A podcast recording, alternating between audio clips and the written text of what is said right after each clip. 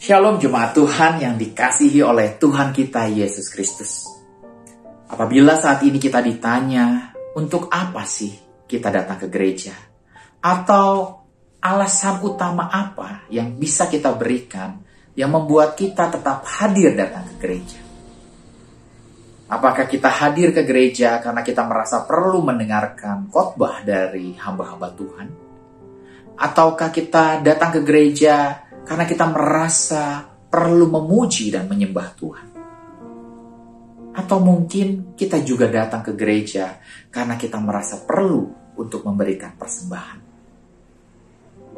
Kalau ketiga alasan itu yang menjadi alasan utama kita saat ini, mengapa kita hadir ke gereja, saya khawatir dalam beberapa waktu ke depan, kita akan memiliki cukup alasan untuk tidak lagi datang ke gereja.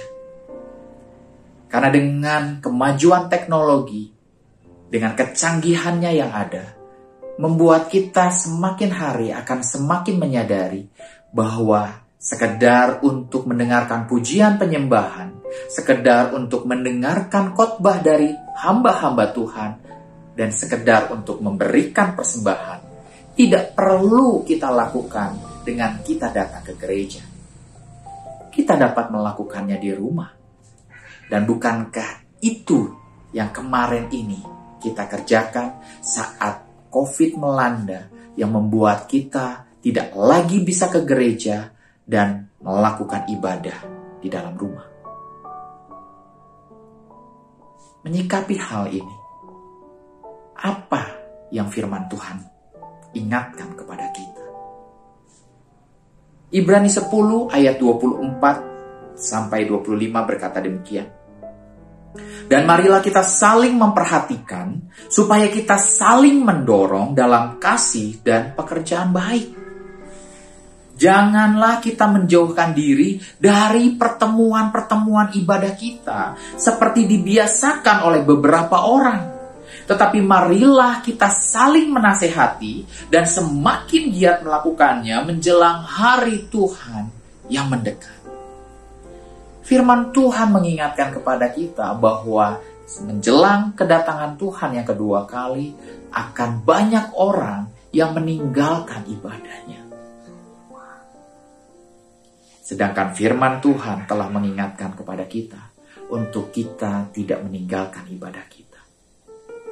Melalui firman di atas, kita juga dapat melihat bahwa esensi utama dari gereja adalah bukan terletak pada ritual keagamaan, tetapi terletak pada komunitas orang percaya yang mempraktekkan kata saling di dalamnya.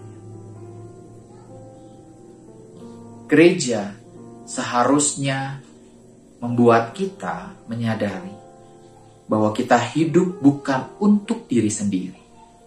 Kita datang ke gereja bukan hanya sekedar untuk menerima sesuatu, tetapi kita datang ke gereja untuk kita bisa memberi sesuatu. Ketika kita menyadari bahwa kita perlu mempraktekkan kata saling ini di dalam gereja, maka kita akan memiliki alasan yang cukup untuk kita tetap hadir di gereja. Karena semakin hari, dunia saat ini semakin hilang dengan kejahatannya. Apabila kita tidak tertanam dalam komunitas orang percaya yang mempraktekkan kata saling di dalamnya, maka kita akan semakin memiliki alasan untuk kita undur dari Tuhan, menghadapi berbagai macam persoalan dan permasalahan yang Tuhan izinkan terjadi atas dunia ini.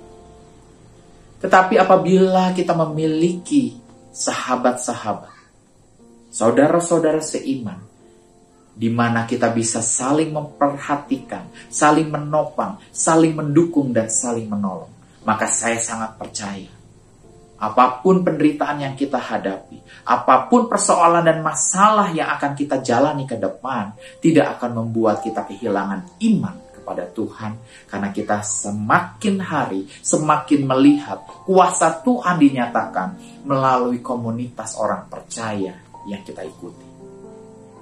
Oleh karena itu, biarlah saat ini masing-masing dari kita boleh memiliki mindset yang lebih tepat. Bahwa kita hadir ke gereja bukan sekedar untuk menerima sesuatu, tetapi kita hadir ke gereja untuk kita bisa mempraktekkan kata saling di dalamnya. Saling menopang, saling mendukung, saling mempraktekkan kasih Tuhan melalui saudara-saudara seiman. Tuhan Yesus memberkati.